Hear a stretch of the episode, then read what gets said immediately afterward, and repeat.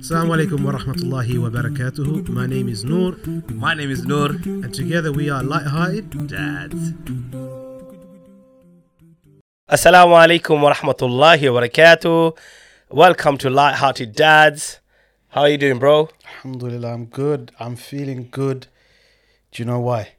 Why? Tell me. It's been a good start to the season.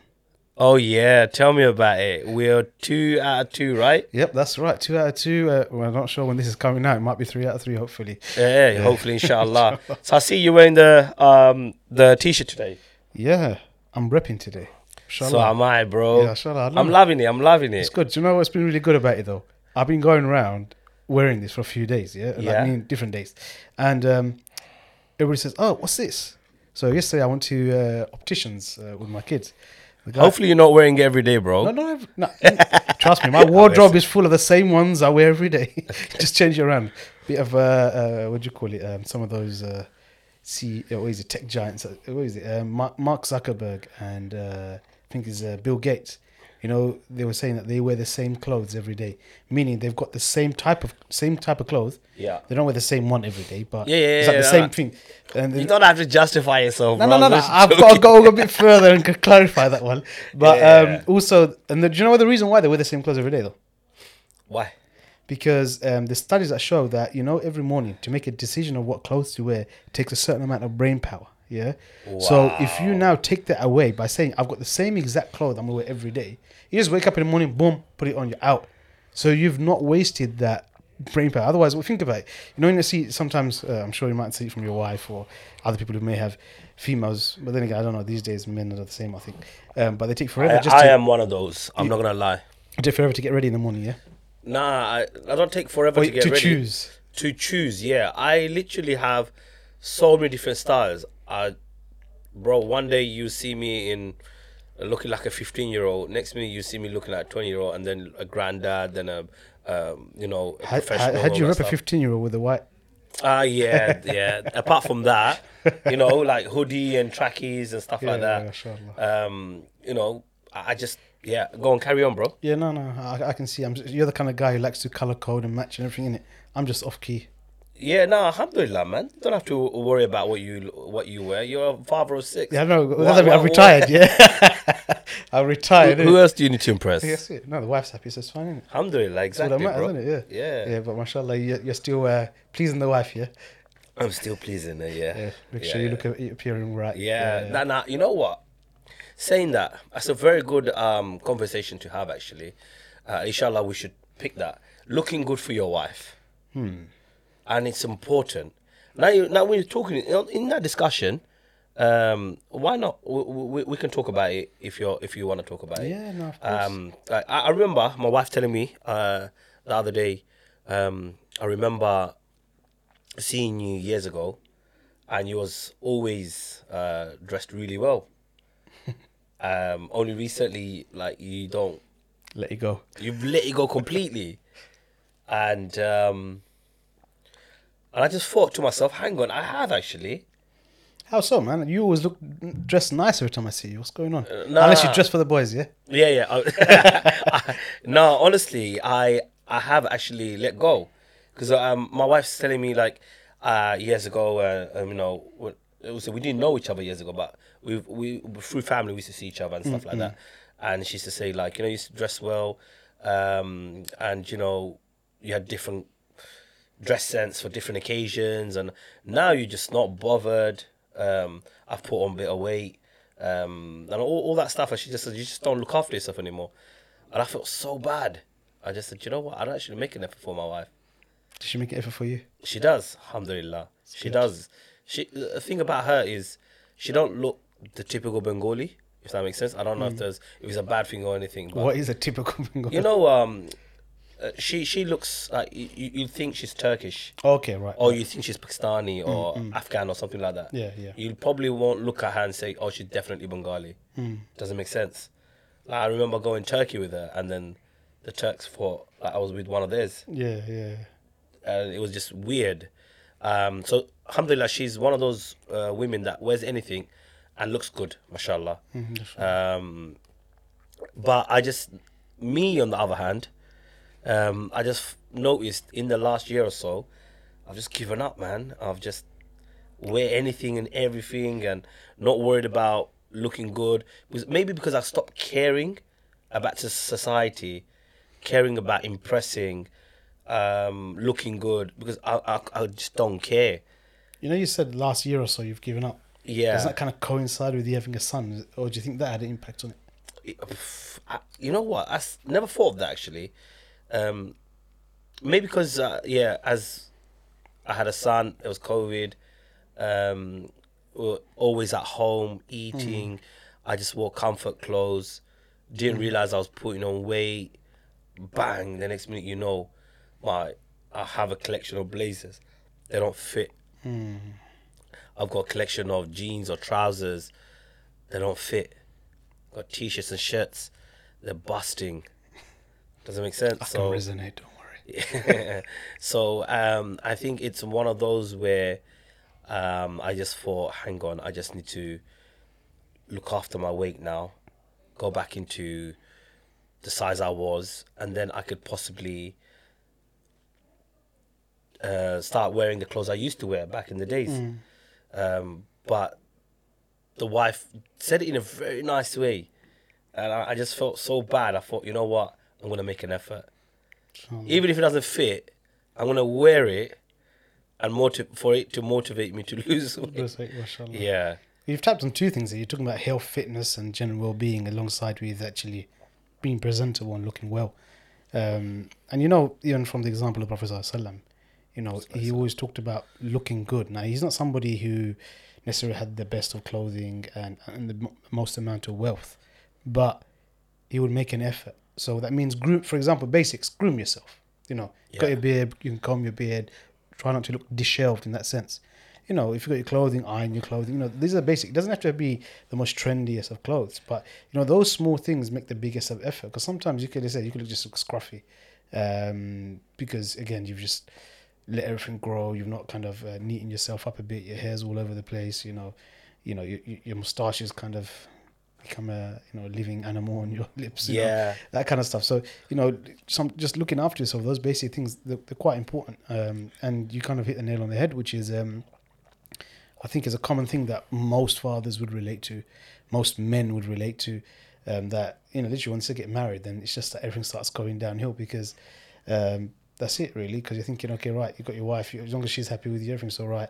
But the, the thing is, is is is everything all right? Maybe, like I said, yeah. uh, But why is that? I've noticed a lot of people just.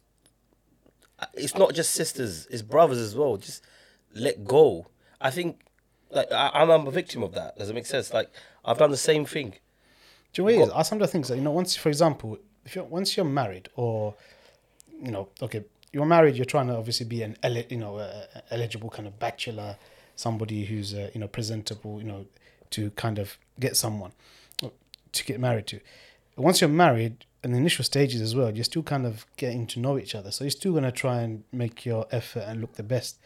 But then what comes is a period of comfortability, where now we're just comfortable with each other that's just my perception and my take on it. I don't think there's anything specific. There might be some science, some studies out there regarding this, um, but I feel that's what it boils down to. That you've got comfortable now, and because once you're comfortable, that's it. You're gonna relax. So just before example, before marriage, you're at home. You're gonna go home. You're not. You got no one to impress it. You'll be in your lounge wear. You'll do whatever. You'll be just you know. You, you can you can be free in it. Just literally um, free. Does that lead to marriage issues? I think it does. It can do. Sorry, not that it is all it does, but it can do because, you know, in society when you go out there, everybody when you go outside, you're dressing to impress, or you're dressing good and you're looking good when you're going out. But maybe when you're at home, you're not looking the best. Um, and like I said, you go outside, you see so many different people, and what can happen is, you know, this is where people can start, you know, the eyes start drifting. You know, this is where the importance of lowering your gaze and all of those things. But you know, when you hold yourself up to a different standard, example, like for example, uh, especially for mothers, and I think mothers suffer a lot from this, that they get pregnant, they have a child, they put on baby fat. Body's now changed, isn't it? You're left with uh, stretch marks and so many other things, um, and you know those things have an impact on body image and body shape, and it can also have an impact on confidence of of of, of, a, of a woman as well, because it's to do with body and, and, and so forth. Now, what can happen is uh, for men, especially if they're not lowering their gaze and they're in certain environments where they're engaging with so many other people in mixed gender environments, then what starts happening is you're seeing somebody else who's looking in a better shape, better figure, and then basically this starts causing problems. Mm. And also, uh, what can happen is, um, you know, like you know, I'll give you an example, another example. You know, when you when people have got the people who model, you know, like you, you go clothes shopping, there might be a model, might be you know wearing some sort of you know uh, kind of cultural attire, sari, kameez, whatever. It could be whatever other clothing, yeah, even abayas and so forth. But a lot of the times, you know, if you look at it, is um, the model in itself. People when people purchase or get something, sometimes it's the model that's selling the item, and it's not necessarily the item in itself Yeah. because you're thinking, oh, it's going to look good and it's on, on this specific individual. Oh. And then when they wear it, it ends up being something different and it doesn't fit the same. And all of those things start having an impact. So I'm talking from a father's perspective, and I know of many cases where these things start happening where because people haven't looked after themselves, you know, and people start eyes going wayward and, and they're in certain situations, and then next thing you know, you know, big things have happened and uh, it causes marriage breakdowns. So I'm just showing the trajectory that you could possibly go to based on how you are and looking after yourself. Saying that, there are many people who are nice, round, and jolly, and uh, who, um, who who don't necessarily go through that. So I think it's also a mindset as well. Sometimes, Mm. um, Do you think, I'm just speaking out loud here, that there is less pressure on men than it is on women about weight after they've given birth or um, they've got married?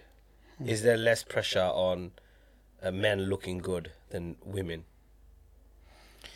I don't know. I, possibly, I think. I think it, the, it is, you know, because I do. I, I don't know if you guys know, but I actually do matchmaking. Yeah, you mentioned. Um, and alhamdulillah, I've got good success rate.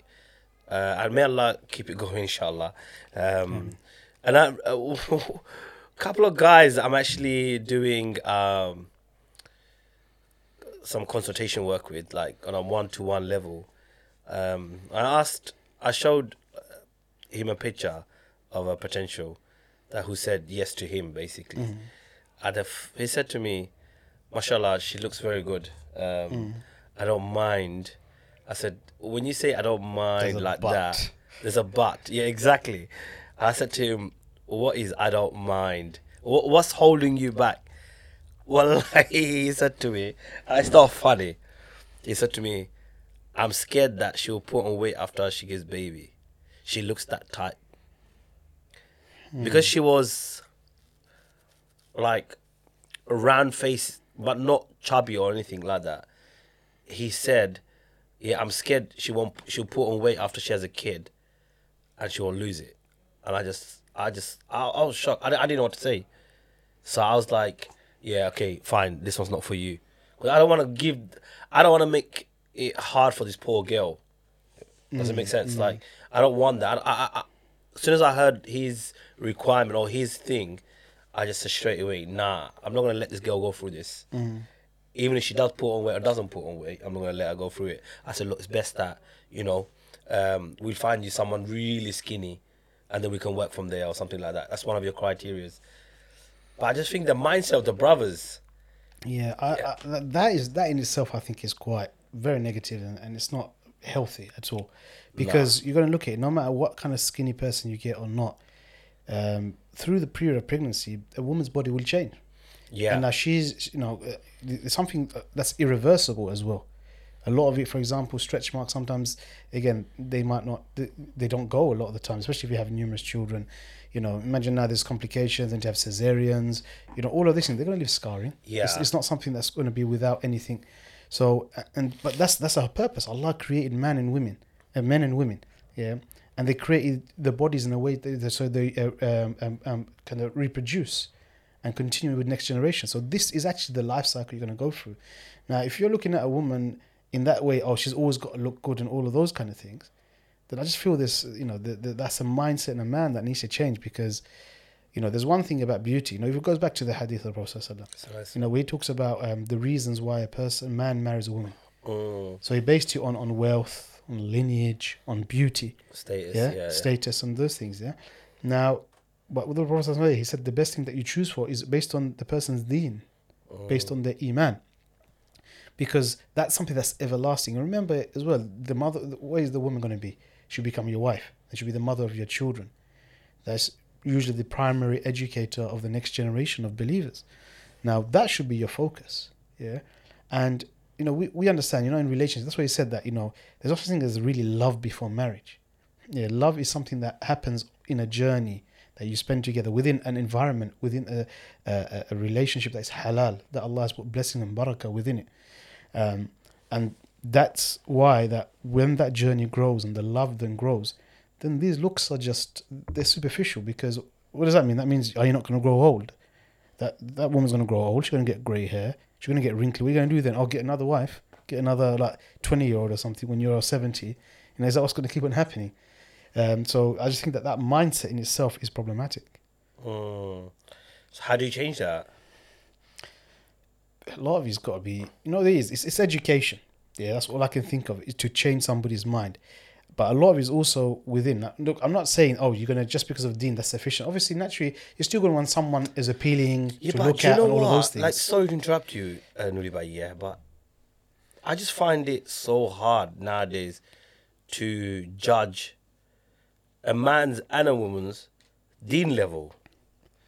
It's so hard to um, like justify. You know, uh, alhamdulillah, like uh, these hadith and religious um, sayings, alhamdulillah, like it's not it, it hasn't been proven wrong. It, it has uh, so many benefits from all of these uh, hadith that we learn from right? Um, it's just the fact that today today today to, to today's um, reality i don't think we're in a position to judge or to uh, be able you're talking more about assessing somebody's deen level, not necessarily judge, because judge means you're making a decision. Uh, I, I don't yeah, know. I- I- sorry, maybe not I'm judge, just thinking, assess, you know, assess. yeah. I, Yeah. I understand, and, and with that, I agree as well. Yeah. That I agree that like you know we're very quick to say i know the status of this person i know the wealth of this person i know the uh, health of this person uh, or the beauty i could was parent but deen is like apart from someone saying oh i see this brother in the masjid or i see this brother doing this work or i actually don't know this brother at all um, and you know a lot of people this uh, the world we live in um, a lot of conversation comes out saying don't judge me. Oh you don't know what i do. Only God oh can you know me." what? You know what? I do a lot. Oh, I, I oh my you know what? Everyone's humble now uh, uh, one of those things where um, I don't show my uh, the things I do. Everything is hidden. Do you know what I mean? It's so hard to judge, uh, not judge. Sorry, assess deen. See, there's, there's two points in. I got to address on. the second Go one before I go to the first one. Yeah, remind me because I got memory of a goldfish. Okay, go on. um, which is you know when you talk about this whole concept of oh uh, only God can judge me, and all of those things. Now, no, that's that's wrong. That's actually wrong. Yeah. because what it is is there are many things that are apparent, and based on the apparent, yes, you make judgment. The hidden, no one's making a judgment upon, and those things. Now, for example, if you're a person who, based on the apparent, doesn't pay salah, and you can see that because you may be out and about with a person, the whole day is gone, they're not praying salah. You can make a judgment on that person. Does that person pray? They don't. Yeah? Yeah. Especially for a man. Okay, a woman can go through menstruation and reasons for, for not praying. For a man, it's, it's, it's quite clear as daylight. Imagine you're out with a with a brother and the whole day he doesn't pray. Yeah, so it's quite clear that you know there's something there's an issue there. Or for example, he's not fasting, or many other things that are in the apparent. Now, if you're going out and you're socializing and you're mixing with girls and you're going up to no, getting up to no good, I can judge you on that. Of course, I can. Nothing to do with your heart because your action is out there. Because the hadith makes it clear. He says if it says if you see a wrong action, then you what Stop it. stop it with your what Hands. hands. If you can't do that, then you what? With your Mouth, mouth, yeah. yeah. And if you can't do that, then you should Hate at it with least your heart. hate it in your heart. And that is the lowest form of iman. Mm. Yeah. That hadith and many other hadiths that in the Quran Allah talks about يَأْمُرُونَ بِالْمَعْرُوفِ وَيَنْحَوْنَ عَنِ الْمُنْكَرِ Yeah. That you enjoin the good and you forbid the evil. Yeah. Yeah. Now, how do you forbid the evil if you can't, if it's not apparent? That means people's actions will naturally, naturally make the evil apparent. You forbid that and you enjoy the good. So, yes, I can judge you on your apparent. Yeah, now, what you do at home and all of those things, that's different. So, yes, there's an element where Allah judges you, but then there's also in, in Sharia, there is a communal thing. So, for example, uh, drinking in public. Yeah, do you think, oh, only God can judge me? I can drink, I can do this, and I can do that. Don't work like that there are punishments when you do things. Now, if a person now, for example, drinks in public, then you know uh, uh, the Sharia has a specific ruling on that. But now, if imagine a person's got an alcohol addiction, but at pri- at, in private at home he's drinking, yes, that's between him and Allah, and only Allah can judge on that. Because why he underst- he's keeping that private in his own private realm. The moment you bring this into the public, no, especially with social media, that's what frustrates me. People think, oh, social media, to show everything, living their life in such haram ways, and they say, only God judge me, you can't judge me. Uh, haram police and all of these things come out. It's not a joke. You're doing things in public, oh yes, you get called out on it. Straight. Very simple. You bring it to the public, that is Islam. It is very clear it's there. We're forbidding the evil. And so this whole rubbish only God judge me, it's just a load of rubbish. It's just a way of just committing haram. That's what it is. Very straightforward. Second point. Sorry, that was a rant there to get that done. That's good. That's good. Uh, it's meant to be light-hearted, Dad. Yeah, sorry. I, I, I, just had to, you know, you triggered me, man. You know, we talked about. Nah, you know what? You're allowed to have one. Yeah. Last one, I was quite. Yeah, you were quite triggered yeah, on that one. yeah. Um, uh, sorry about the last Yeah. one, but yeah. Anyway, Yeah. And the uh, other point, which was you said about judging somebody's deen or assessing them. Yeah. Yeah. Now, yeah, I, I, I really do resonate with your with your predicament, which is how do you actually judge somebody uh, or assess them, especially when it comes down to marriage about the person's deen or not. And you know what? I the advice I've given to so many people when they've asked about okay, they're looking for prospective spouses and all of those things. I've noticed. I said don't look for how much knowledge the individual has because people equate knowledge with deen and deen with knowledge sometimes. Yeah. Now a person might attend so many classes, learn so many things. Yeah, but how much has that knowledge actually benefited them? Because that's the change that he has, that impact that he has on them. Now that's you know a lot of the times I've seen people who, you know, it's a it's a crude example, but let's like donkeys. Now imagine now you learn so much knowledge, you go to all these classes, you learn so much, but you're actually not practicing it because if you practice it, then your adab, your akhlaq, your characteristics, your morals and manners, those would change. But if they're not changing, then that means that knowledge is not benefiting you. And you're just like a donkey carrying those books of knowledge on your back, where those books don't benefit the donkey. Yeah. So that's the example that many times the Salaf wicked. I yeah? gotta use that. I gotta put it on my status. don't be a donkey. Yeah. Don't be a donkey with Yeah. books at his back. So the thing that I would say is, if you want to look for somebody for marriage, look for good character. Mm. Because Allah, uh, the Prophet ﷺ talks about it so many times. Is that I've only been sent to perfect character. Because you know why? If you have good character, yeah, then it goes beyond. Knowledge can be little, but knowledge can be learnt. Knowledge can always be learnt. So as long as the individual, from what you can see, observes their salah. So from from a man's perspective, observes uh, the woman observes salah and observes hijab, and has a good character Yeah. yeah and try and get assessment of people how is the person's character and that you can tell are they foul mouthed how are they when they're angry? You can look at different situations to get the assessment of the individual's character. Yeah. that gives you the biggest judgment because if a person has got good character yeah then you will see that this is better for an individual uh, and, and a more and they, they can grow in their deen. I'll give an example. Um, the prophet sallallahu alaihi wasallam after he received um, the first revelation yeah he came back down obviously said to khadija "Zammiluni, you know cover me cover me. And he was afraid at that time. Didn't know what's happened. You know maybe you know uh, you know allah's forsaken him. You know so many things. It's a completely new wild experience. And khadija radiallahu anha said so many things. She said no you can't be you're good with the people blah blah blah. But what was she talking about? All of those actions were what? To do with character. Character. Yeah. but one of the key things she mentioned, and I always say this, she said, You are good with your family. Now, if we extrapolate what that means, a man or a person, if they are good with their family, that means by default they will be good with the people outside. Oh, yeah. Yeah? Because if you look at really people, what do we do? When we go outside, we put on a mask, a face. Yeah. We present and uh, we present and project a persona we want people to see that is acceptable, that people like, and all of those kind of things. It's just human nature. Yeah. We show the best of ourselves outside. Yeah. So now, if you're the best, really good outside, you've seen people who then come home and they're abusive. They're so really bad, just really bad at home. But if at home your character, because remember at home is when you're chill. We talked about it before, isn't it? You come home, take your shit, you know, you relax, you're in your lounge wear, you're just chilled, isn't It's it? who who your, you are. Your real you is when you're at home. Yeah. Now, if your real you at home is good with your family, then that means you will be definitely good with people outside. Mm. Yeah, and and it's not necessarily the other way round. So these things were all down to what character. You look at it; it's, it's about the good ahsan al khuluq. Yeah, uh, and that's what it is. That so if we So look for we- marriage, look for character. That's what I say. Okay, so am I right in saying what you just mentioned right now, and for the brothers and sisters listening out there, it's very important to have self reflection upon where you are, your relationship with your family. If it's not good, and obviously some people have circumstances, right? Yeah, yeah. And reasons for certain things that happens in them, but I think that's a very good lesson that all of us can take from this. Uh, I would, as you were saying, I'm thinking, how is my relationship with my family? Um, I do have very good relationship with my brothers and sisters.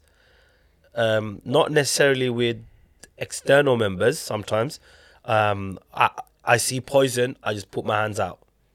Do you get it? I'm very straightforward. Um, but I'm very. I'm always trying to educate my family. Always trying to say like, and my character at home, I'm actually quite an angry person, but in the last couple of years where I'm getting this dawa, I'm learning. I'm actually holding myself back from exploding. Um, and I think we've touched on this about family coming around, family not giving space, family not being able to understand what you're going through or anything on those lines. Uh, maybe we'll discuss that in the future anyway. But um, I, I'm just look, thinking about it. If uh, probably I'll go home tonight and maybe for the audience to really pick this up because I think it's very important. Where are we in terms of character? Yeah, Subhanallah, that's really, really good. Like, um, I, I just wanted to highlight that. I, I, I think it's a gem that's been provided to me and the audience, and we should reflect on it, pick it up, and go moving forward. See, hang on, because I've got a very good relationship with outside people. I, I I don't have a problem with that, and I'm thinking with my family, actually, I do have a good relationship with my sisters and brothers, with my parents for sure but am I doing something wrong? Maybe you know I should change something. yeah, definitely. So, yeah, because if you, if you have the if you have a good character at home, then it's just going to be by default. You're going to have. Then I'm an almost outside. awesome person. Then Yeah, mashallah. I'm an awesome. Per- Alhamdulillah. No, I'm, jo- I'm joking. But yeah. yeah, that's the key part that, you know, really, as I say, the one key advice for those who aren't married and maybe looking to get married, whether it's a woman looking for a man and vice versa, uh, look for good character. Yeah, a person's good character. And I've seen something because, you know, a good, you know, we talked about it last week. We talked about uh, in laws and marriage. If a person's got, if a woman's got good character, yeah. then you know there's things that then you see that there's a lower chance of issues with in-laws Yeah. yeah and so can you see th- th- those things tying with that if a person's got good character then you're talking about even dealings in arguments with one another husband and wife if you look at character it's so important it's so important Can I tell you a little story that I come across today? Yeah. And it's not a story actually; it's actual fact. Uh, there was a neighbor. Uh, I'm not gonna say which side. Um, there's a neighbor that they were they're always rude, and as m- as much as we tried and tried to like see, look, it's for your benefit, and we do community changes and stuff like that. They always have an objection and uh, I spoke to my family, and they said, look, historically, they've always been like this, if not worse. So you're just getting the um, the better side of them, and it's bad. And there was another neighbor who lives on the other side of the road, right? Um, on the next road, actually.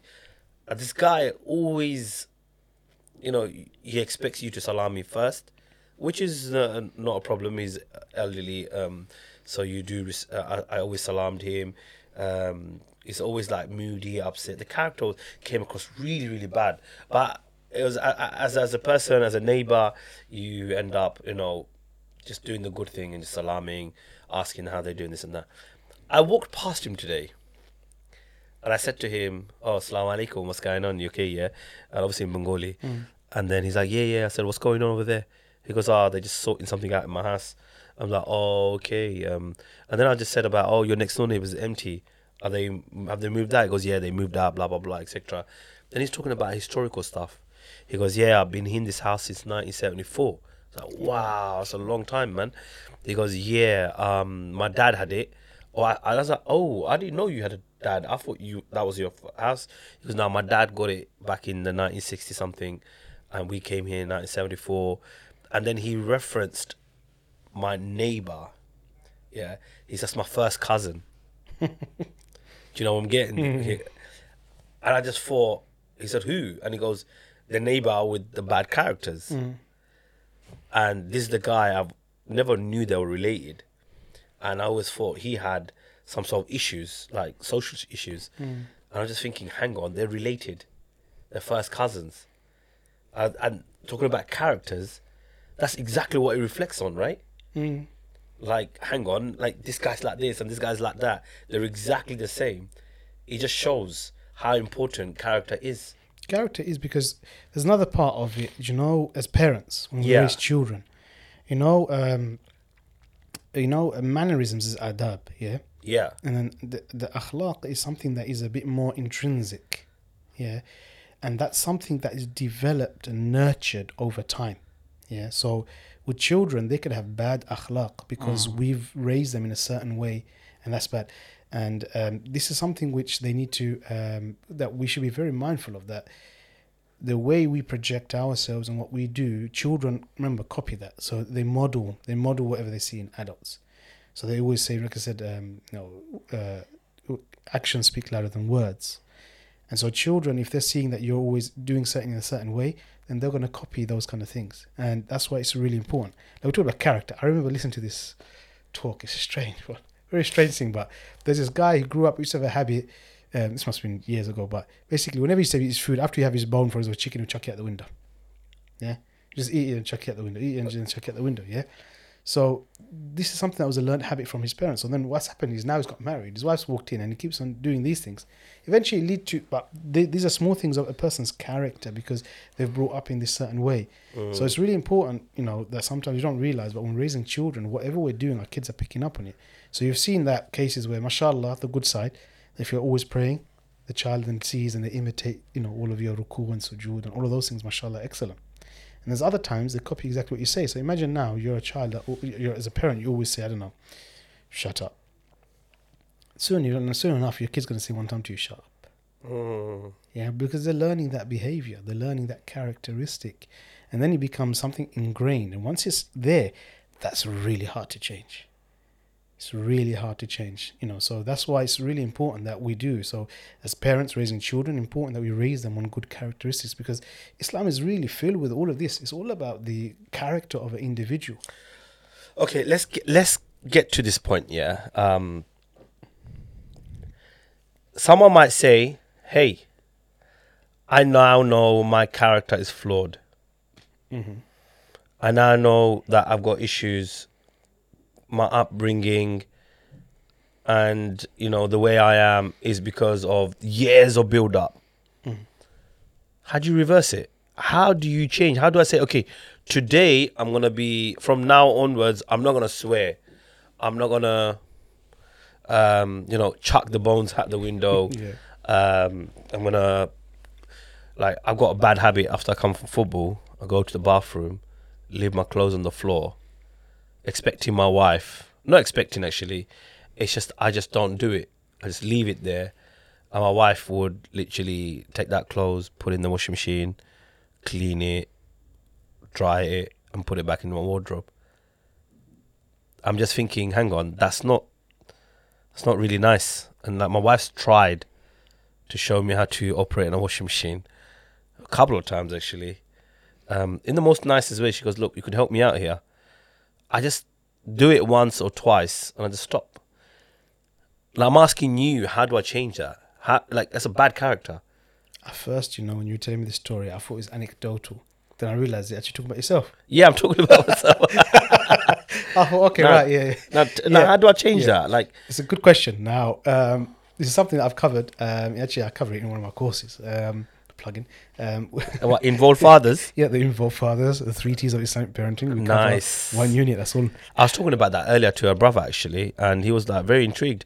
I was actually speaking to one of my sisters, and she's like, "Oh my god, you need to get your brother-in-law on this," because at the end of the day, he's involved with the kids, but he doesn't know what to do with the kids. Mm, mm. So it's quite interesting.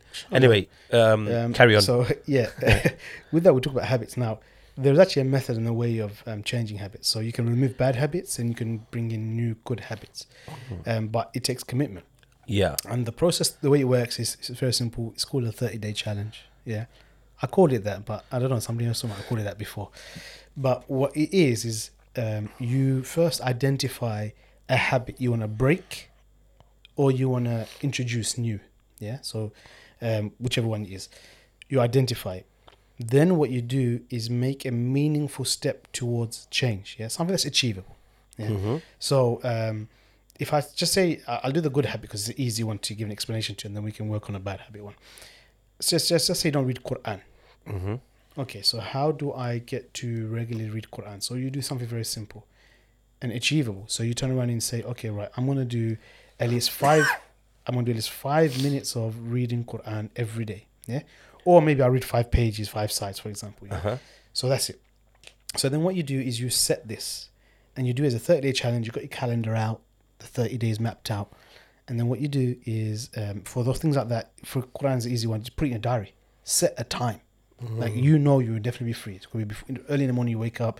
It could be at lunchtime, could- whenever it is, that five minutes. And then what you do is every day you practice it. So you consciously remember, okay, right, 25 minutes of Quran. And once you do it, tick it off Mhm. day two, tick it off. There's a certain thing in, in the brain that's almost like when you tick something, achieve it, and you look back at it, it's like, wow, I achieved something. And every day you do and you do and you do. But you have to make the conscious effort that for 30 days, I'm going to do this. Yeah. And usually what happens by the end of the 30 days is becoming, it's become a habit. It's become easy for you to do. And then what I say is, for example, in the Quran example, 30 days happen, continue the habit now. Then what you do is increase it now. Because you're going to see five minutes, phew, it's nothing. Let's make it 10 now. Yeah. I read for 10 minutes. Yeah. Next 30 days, you do that. Then afterwards, you're going to realize 10 minutes just flies by. Then you build, build, build. Next thing you know, doing 30, 40 minutes. You do about 30, 40 minutes, depends on your pace of reading. That's a juz a day. Alhamdulillah. That's a 30 juz, whole Quran, one month. Next thing you know, 12 months in a year, boom, I'm done 12 khatam of Quran. Yeah.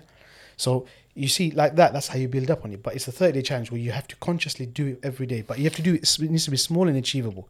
Now imagine now from the beginning, you say, I'm going to do 30, 40 minutes. It's going to be hard because it's gone from zero to 40 minutes. So what did I say? Incremental, five minutes.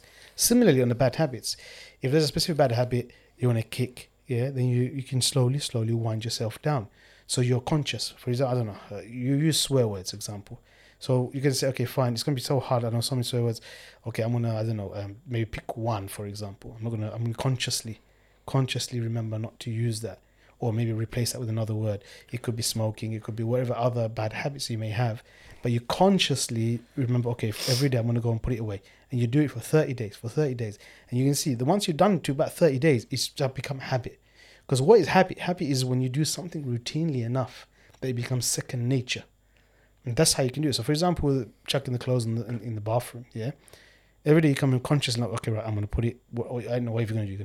You're going to put it in a basket instead of the floor. Example, a step up. Yeah, you can't go in the basket because that's where my dry clothes is. Okay, right. There must be a basket. I don't know. If you've got a basket for, uh, you know, dirty clothes or whatever, I don't know, wet clothes. It needs to go in the washing machine. Yeah. So okay, then fine. So this one's in the case. Every day I come home, I take it, I put it in the washing machine. Remember, every day do it. Every day do it. Every day do it.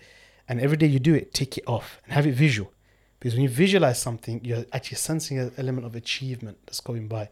Once you get to 30 days, you're gonna see generally 90% of the time, it's just becoming so easy for you now. So now it's just habit. Boom, psh, boom, What the thing is, like, it's all good saying that, yeah, but even like ticking things off, it's just a habit or or a skill that I don't have. What do I do then? What do you mean? Th- that's why I said you do that then. So you print off it, put it in your, uh-huh. put it on wherever the place that you would normally chuck your clothes, for example. Do in the uh-huh. bathroom door. I don't know, bathroom or wherever is closest. Yeah. So then you can. So it tri- acts as a trigger, the reminder for you. But then that's it. That's what you have to do. You have to say, okay, come in, okay, close up. You see, okay, fine, put it in, stick it off. Done it today, and done it the second day. Done it, the, and that's what happened. You just need to do that, but make it achievable. If it's achievable, it's easy to do. Okay, is this something that a husband and wife can do together? Yeah, I think that that's more better, no? yeah. If you want, okay, yeah, that's no problem. If you want something achievable, No, I'm just trying to yeah. make it easy, not just for myself, for people listening out there. Yeah, you can. They're thinking, hang on, it's all fun and games doing.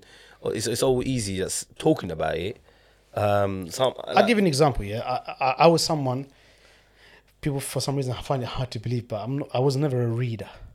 Yeah, no way. yeah, I exactly. would You see, there you go. You, it goes out that, innit? Uh, no way. Uh, you've So- always been, seemed like a nerd to me. Yeah, so I'm joking. So anyway. basically, I book nerd. yeah, that's it. so, not a you know, normal nerd. all I did was when even when I was at school and college and stuff like that, I only read for the sake of reading for the class that I needed to get it done for. Yeah, Yeah, I didn't even do that. yeah. you just copied the guy next to you, or he did it for you. Yeah, I don't want to go there in case there's. Uh, you get done for a lawsuit. yeah. Um, so then, so what we did is uh, that's all I did. You know, what happened was I used to like getting books though. I'll go to the bookshop. Oh, it's a nice book. I'll buy it, but I never. I think I'll read it one day, but never got to. So I did have a library of sorts. Now I would have never thought that Yeah. because like your kids, Yeah. mashallah, like from what I've seen, and even yourself, like you're always talking about books and Yeah, yeah, I'll come into that point. Yeah, exactly. So then what's happened is all of these times happened where this has gone by. Uh, and uh, in, the, in the years go by, I only read like because I was asked, "Oh, can you deliver something like a like a class or a thing on this specific topic?" So okay, I had to now read the book to cover it to get the notes and stuff. So it's like forceful kind of thing. So it wasn't something that was thing, and something I've always wanted to do but never got around to it. And interesting enough, it was actually when I, uh, um, you know, like I said, my moment of awakening came a lot during the cancer period. You know, and and, and, and that's a separate topic we can discuss. That's a bit somber, so it's not very light-hearted. Um, But at that time, after I've finished my chemo and everything else, I was like, okay, right, I really want to focus on my own self and development. And I highlighted areas of things I want to do. One of them was reading.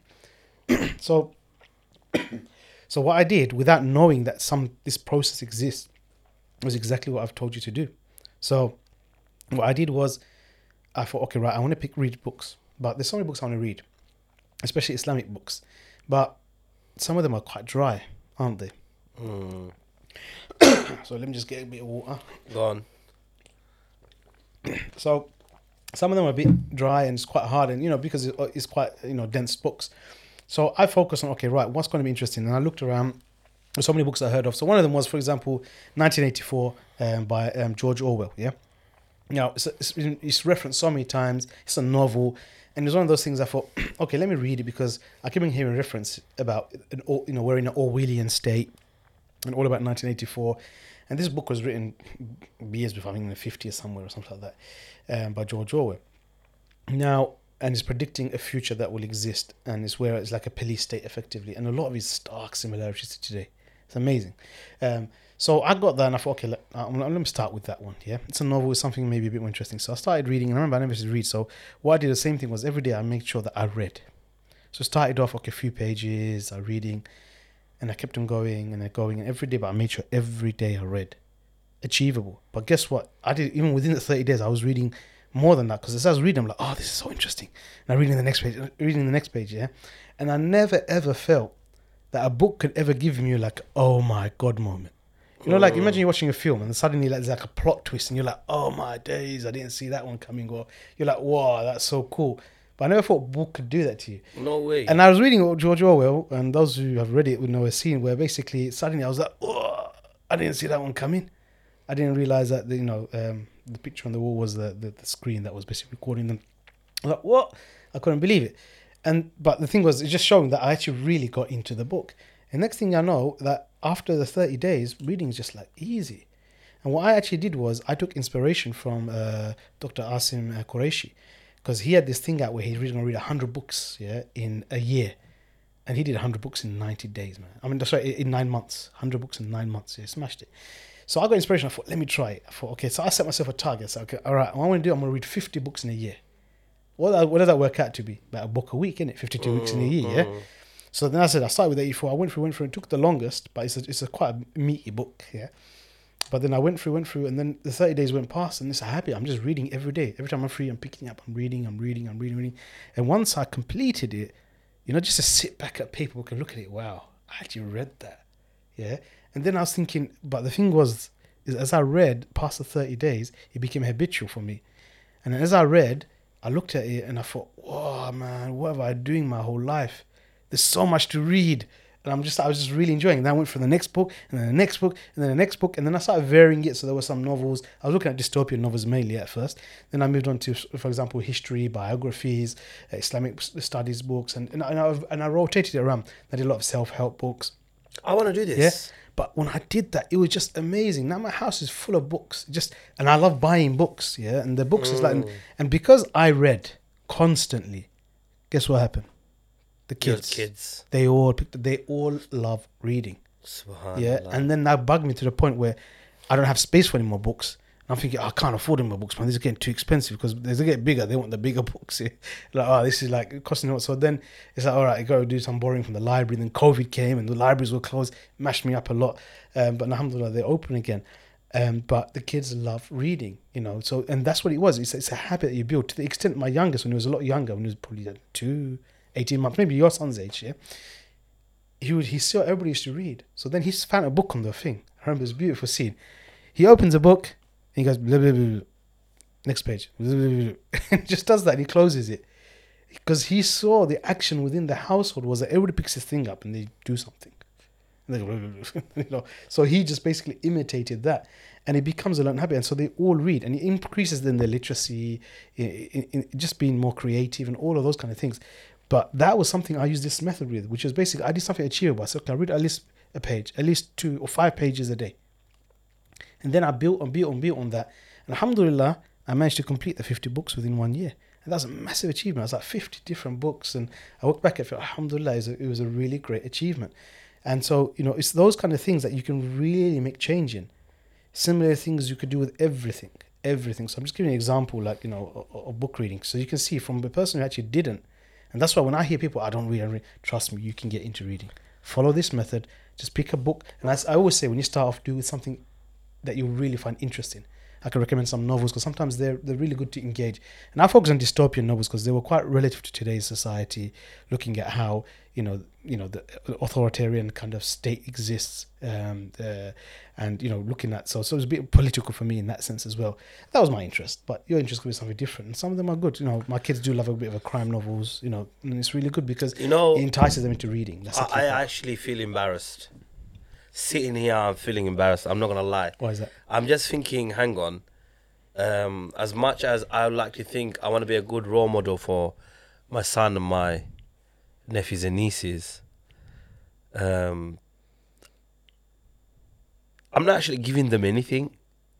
Uh, thinking about it, I, other than I don't know, subhanallah, like I don't think if I was to sit back and think, hang on, am I li- giving anything to my nephews and nieces or to my son? Or am I teaching them a life skill? Anything. I'm not. And I think for myself and the audience, what you just said was amazing because look how your kids picked up a thing that you did from obviously you picked it up somewhere else, but unintentionally you saw that your kids started following you. And subhanAllah, like from from for however, however long I've known you, only recently more uh, got close to you, but I've always known you to be a bookworm. Does that make sense? So, so like you know, you pass it on to your kids. Your kids like by the time they're at a certain age, English literacy or reading or anything won't be a problem. For me, reading was always a problem. Never got into it. Like I have a very short attention span. Hmm. You know, it could be a little noise coming from outside. I'll get distracted, and like I, I think about what's happening over there. I just can't get into it. That's you why I said make it achievable. Just do it. Just make a goal that look, I'm gonna read a page a day. Even I'm if you make it as small as that, a page a day. Subhanallah, I'm so glad you said this, man. Honestly, like you don't understand. Like I, I want to be the best father I can be for my son, and you know people around me. And then the fact that if my son can see me reading books, uh, um, and you know my wife is a bookworm, but since she got married, it's like I don't have an interest. So she doesn't have it. Like it's not something that she's carried on doing because of the fact that uh, you know I don't watch TV. Like I'm, I'm actually I don't know what I do at home. do you get it? Like you know, I have conversations with her. I'm on my phone. I don't even play games. Do you know what I mean? Like, Mm. what do I actually do at home? Just thinking, like, I don't, like, practically, like, I'm so exhausted throughout the, throughout the whole day. By the time I'm, I'm I'm in bed or going to sleep or like winding down, I'm not actually doing anything. Mm, Do you know what I mean? Like, people want to watch a movie. People want to, you know, read books or um, have something in common, but I don't. What I like for people like me and the audience out there, for the especially the brothers. You know, uh, it's something that we might need to take a lead on. No, definitely. I think you know, just just on the books. The example is, I know a lot of people want to read, they can't. Trust me, it's achievable. You know, I did it. I want. I was someone like you in that position, and that's something quite you know big. And you could do anything. There's so many other things that we. I'm telling you, you can re- relate on. I don't want to really disclose some of my other stuff, but you know, you can really build on. You can really build on. You just pick the habit, make it achievable, something small and incremental increases, but make it consistent. And that's why, if you look at it, that what does it, what does it say that Allah loves the deed that is consistent, even if it's small. And that's the focus is what consistency. That's what we need. Like if you look at, alhamdulillah, you know, I've got over like 500. I did an audit at home. I got over like 500 books. I had to stop because I can't get any more books, basically, yeah? um, because no space doesn't permit it. Um, so I'm having to like kind of borrow books. Um, but you know, from those books, like like especially my older two, yeah, they've already read all of them. So you have to. They're like my daughter, for example, she's 12. So you can say she's read over 500 books already. Alhamdulillah, Yeah. man. And in, in that in, in the space of her life that's there. Now there's only more and more that will grow. And The only book I've knowledge. completed at that age was Not Now Bernard. I have no idea what that was. Literally Not Now Bernard, and that's about it. You don't remember the Biff, Chip, and Kipper books? Oh, what? What's that?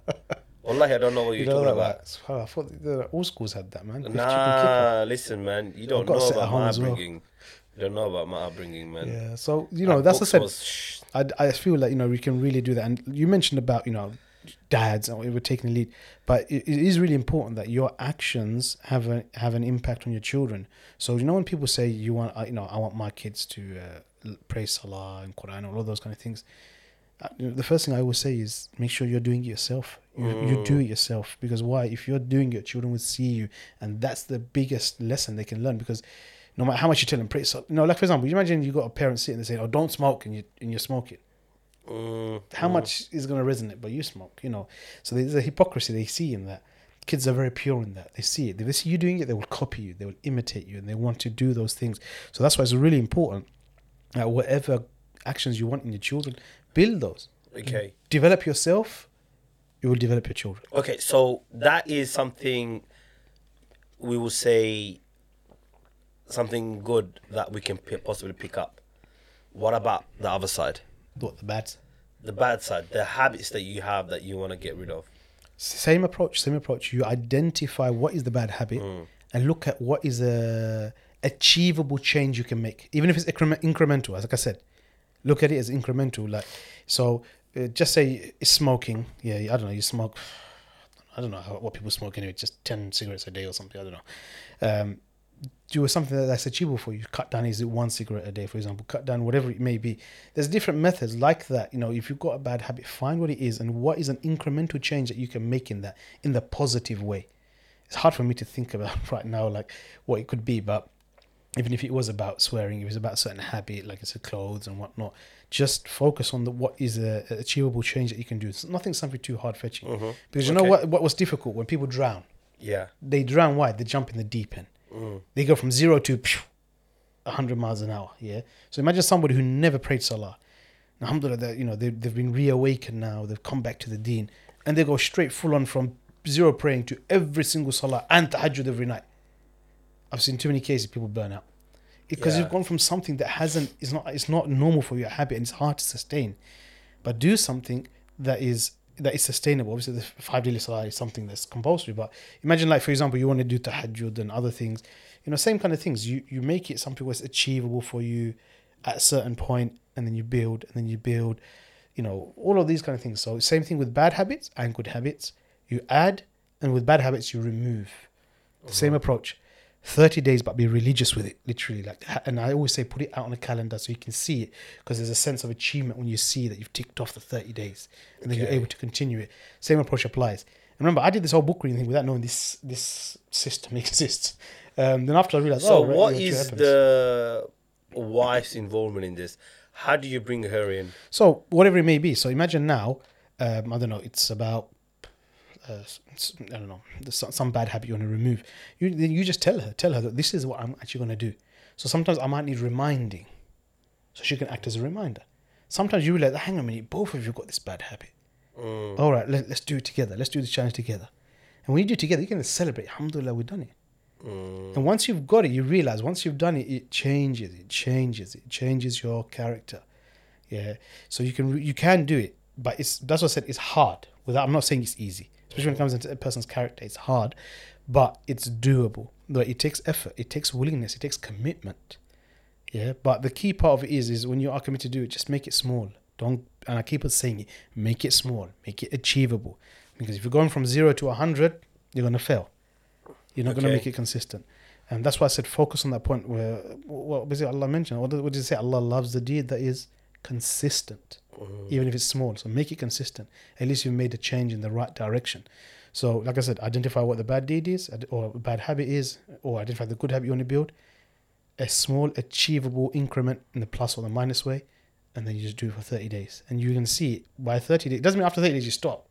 What I'm saying is, by you come to 30 days, you're going to realize it's easy. It's now it's mm. na- natural for me. So you continue it, and where possible, add on it to build, or like I said, take away if it's a bad habit. Okay, okay, that's um, very helpful for me for sure.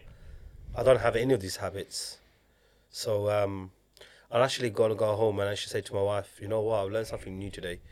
Maybe something that we could do together. Uh, I've I've noticed, alhamdulillah, like um, there is a lot of things that I want in a wife that my wife has and I just don't think there's a lot of things that my wife wants in a husband, that habits wise, that I have. Does that make sense? Um, and I'm I'm subconsciously aware of these kind of things now. So it might be useful just to have a frank conversation and say, what is it? What would be your ideal husband, even though you're married? Like, what are the things you would love to see within me? We've had these conversations.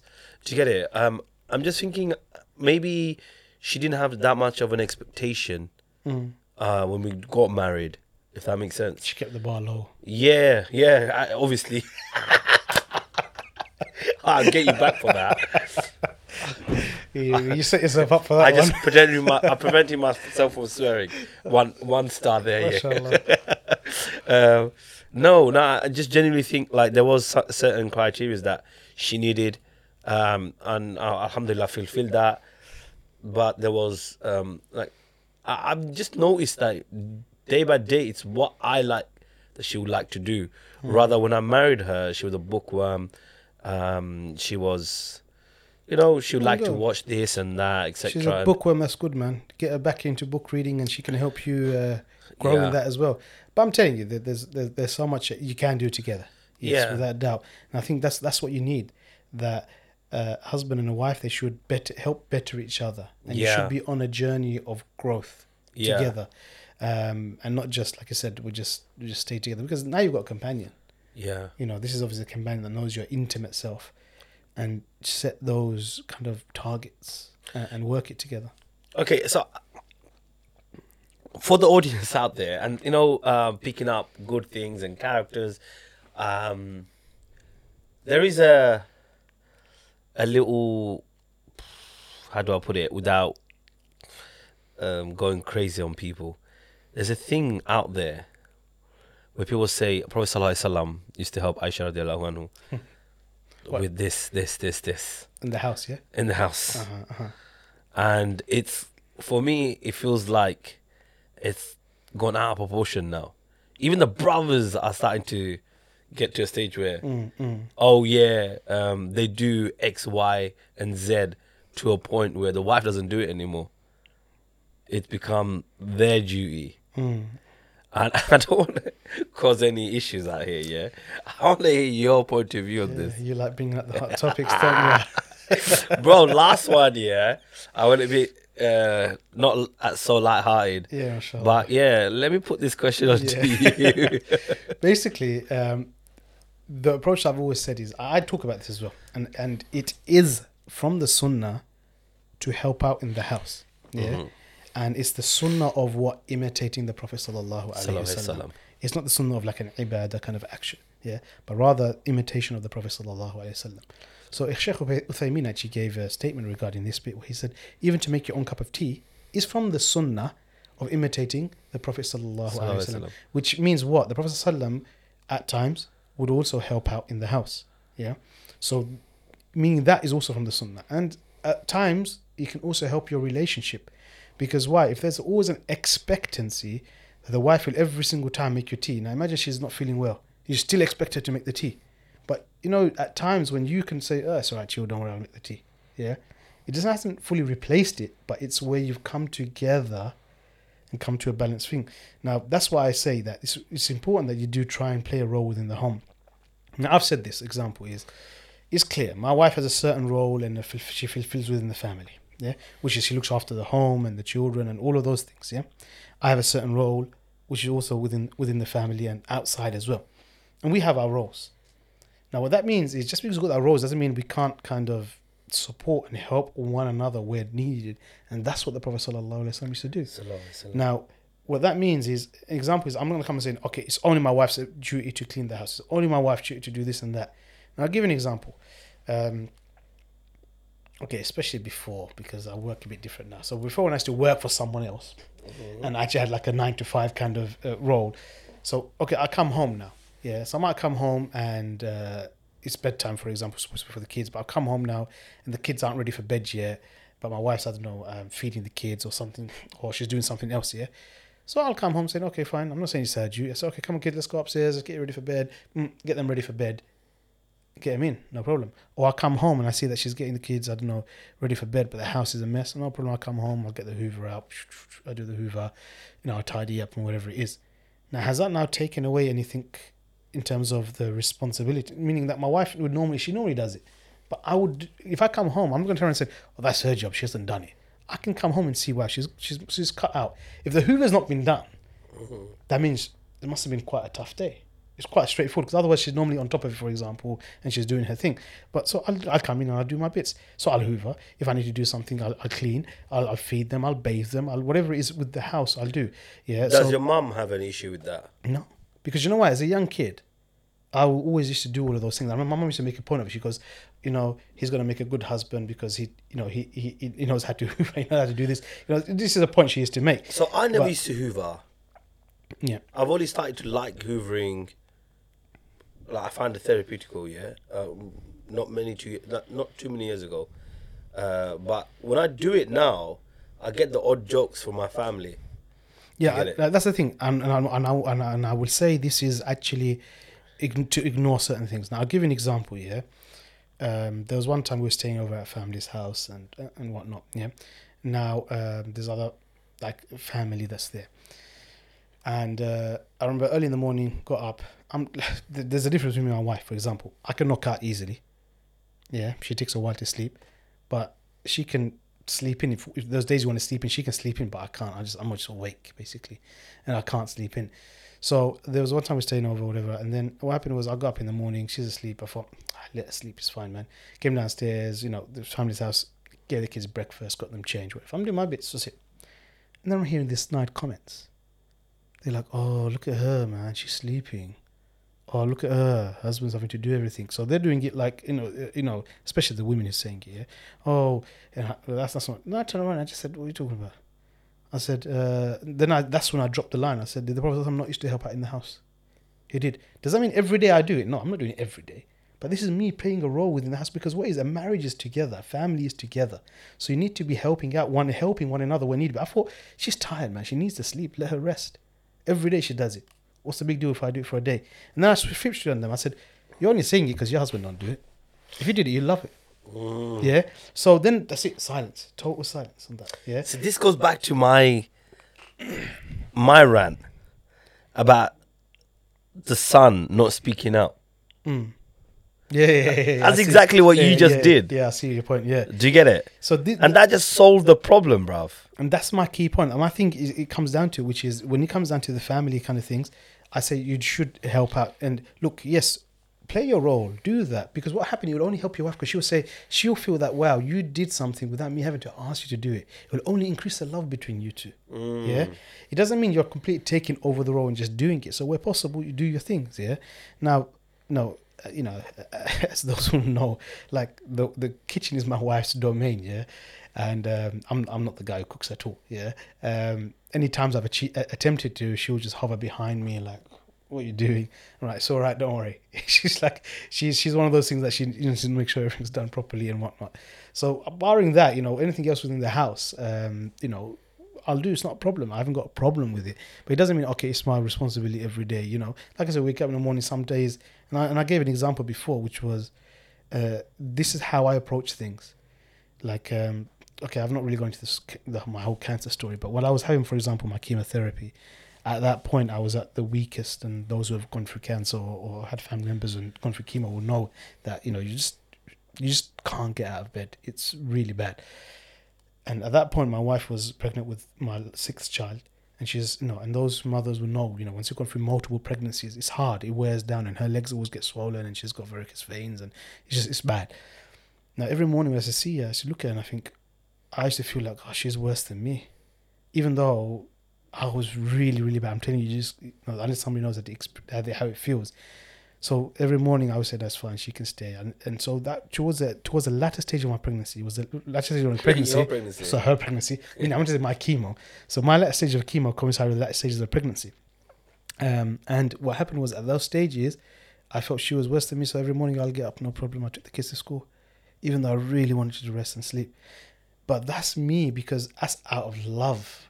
That I felt that this is something she needs a rest. She needs to be, you know, not you know because it's too hard for her. I did those things. But it doesn't mean that I've taken away from her responsibility and all of those things. And that's the key part I boil down to, which is yes, the Prophet used to help. And yes, it's from the Sunnah in imitating the Prophet. But like I said, did he do it every single day? He didn't. He did it where and where possible, where things weren't done, he will do things and so forth. That's what I mean. You come together. I hate this thing of like, you know, you see in Western kind of, oh, today's your night to feed the baby. Yeah. This is so artificial and causes marriage breakdown. Rather, it should be the case Yeah. of you do it naturally. Yeah, That's the thing. I, I have come across that where, oh yeah, your turn. And I said, if it's my turn, I'm not going to do it and I'm going to stop doing it. And I, it wasn't the best approach. But I just put my foot down and just said, um, if it's my turn, if it's a thing where it's your turn, my turn, whatever, I'm just going to stop doing it. And that's it. You're going to have to do it. But that was just the one occasion, and I just I didn't get a reaction from you know, and I just thought, alhamdulillah, that was so unfair of me. We broke that circle of, um, like your turn, my turn. Does it make sense? Because I, I I've experienced it before. Mm. Do you get it? I've learned from that mistake. And I said, I'm not going to make this mistake again. Um, and then, alhamdulillah, like, um, like now, I, I know, like, like, like you're saying, I, I know when my wife needs support. I could tell when she's exhausted, when my son is a handful. Because I can see her frustration towards him. And I just jump in. Sometimes I just say, look, easy, easy, calm down. Yeah. And I, it, it just has to be done to get it, yeah? I said, look, your uh, uh, anxiety, your frustration, it really, fo- uh, you know, goes to him. Does it make sense? He feels it. So I, I get what you're saying, like jumping in as or when it's required. And maybe sometimes, you know, treats and stuff like that, where, you know, you're doing a bit more than average. But sisters shouldn't expect it as a norm. That's what we're saying, right? and I say make it a no, make it something that's as a normal practice for you. Your normal which practice, is that yeah. you'll jump in without her having to ask because that's the key thing. Women love it. If you don't, if they don't ask you to do something, you do it. Mm. That's the best one. But what does that denote? That means that the expectation wasn't there. That's the key part. Mm. So that means that she knows that my role is, and I'll, I'll take care of. These are my these are my tasks. Usually, I do. But suddenly you helped her. Oh, you made my life so much more easy. You're gonna see. She makes. She's gonna be happy. And that's the key part of you. Only strengthen the love within the family and the love between husband and wife being strong has a massive impact on the children. Alhamdulillah. So many good lessons to take from this yeah, session, man. Today has been really, really. Uh, No, there's so many gems and so many things I've personally learned. I don't actually. I feel ashamed to be on this co-hosting with you, thinking, hang on, mate, I should be on the audience side, learning. But Alhamdulillah, man, eh, Allah has blessed me to be in this position where I can ask you questions where, you know, I'm learning this stuff and I'm gonna practice, inshallah. Maybe in, the next episode we can say how many books have I read, or have I picked that up, because that's something that definitely. Um, you can check in with me, and I can something that I can discuss with my wife. Yes, There's inshallah. so many, so many good lessons about um, about getting involved with the household staff. Um, alhamdulillah, like today, um, you just chuck gems out there, bro, man. Alhamdulillah. Alhamdulillah. Now, and like I said, uh, you know, Character, everything is just so um, beneficial. And I, I really hope that everyone watching out there today really, really enjoyed this episode. Um, I, I don't think, you know, I- Allah blessed us with a brother like Brother Nuri, um, chucking all these gems. And like we could really, really um, appreciate this this stuff that you're sending, telling us, man. And if you have any other questions, guys, do drop in the comment section. We read we read the comment sections. We can bring it into our next episodes. Um, possibly, you know, you could ask one of us directly. I don't know what you'll ask me, but you can ask one of us any questions that you like to answer to, or you wanna you wanna direct it to the expert and get some remember, sort I of don't, I don't like expert yeah. I'm just chucking that as a joke. But yeah, look, for us to discuss. Um, but Alhamdulillah, um, thank you so much. No, no, Jazakallah khair. Like I said, it's not just the thing. Uh, you know, there's many things that you can also you contribute and you give. So don't throw everything onto me. I feel like Yeah. I'm the audience asking you the Mashallah, which is good. You're, you're the audience rep here. Yeah, yeah. Oh, the audience representative. Yeah, Yeah, I like that. I like that. Alhamdulillah. Now, it's been a really good show. And uh, like I always say, here's my plug in time. Uh, please do subscribe. Hit the bell as a notification bell so you can stay up to date with the latest videos um, that come out uh, in this podcast. Also, do like, share, and also, like I said, comment. And don't forget, please do subscribe to our Patreon. Um, there you can get the complete video, unedited. Uh, it's the only place you'll be able to see it. Otherwise, only clips are available on YouTube. I didn't even know that. Oh, I did know that. Oh, I wasn't paying attention. One of them. Thank you for thank you for watching, guys. Uh-huh. Until next time, assalamu alaikum wa rahmatullahi wa barakatuh. Wa alaikum assalam wa rahmatullah.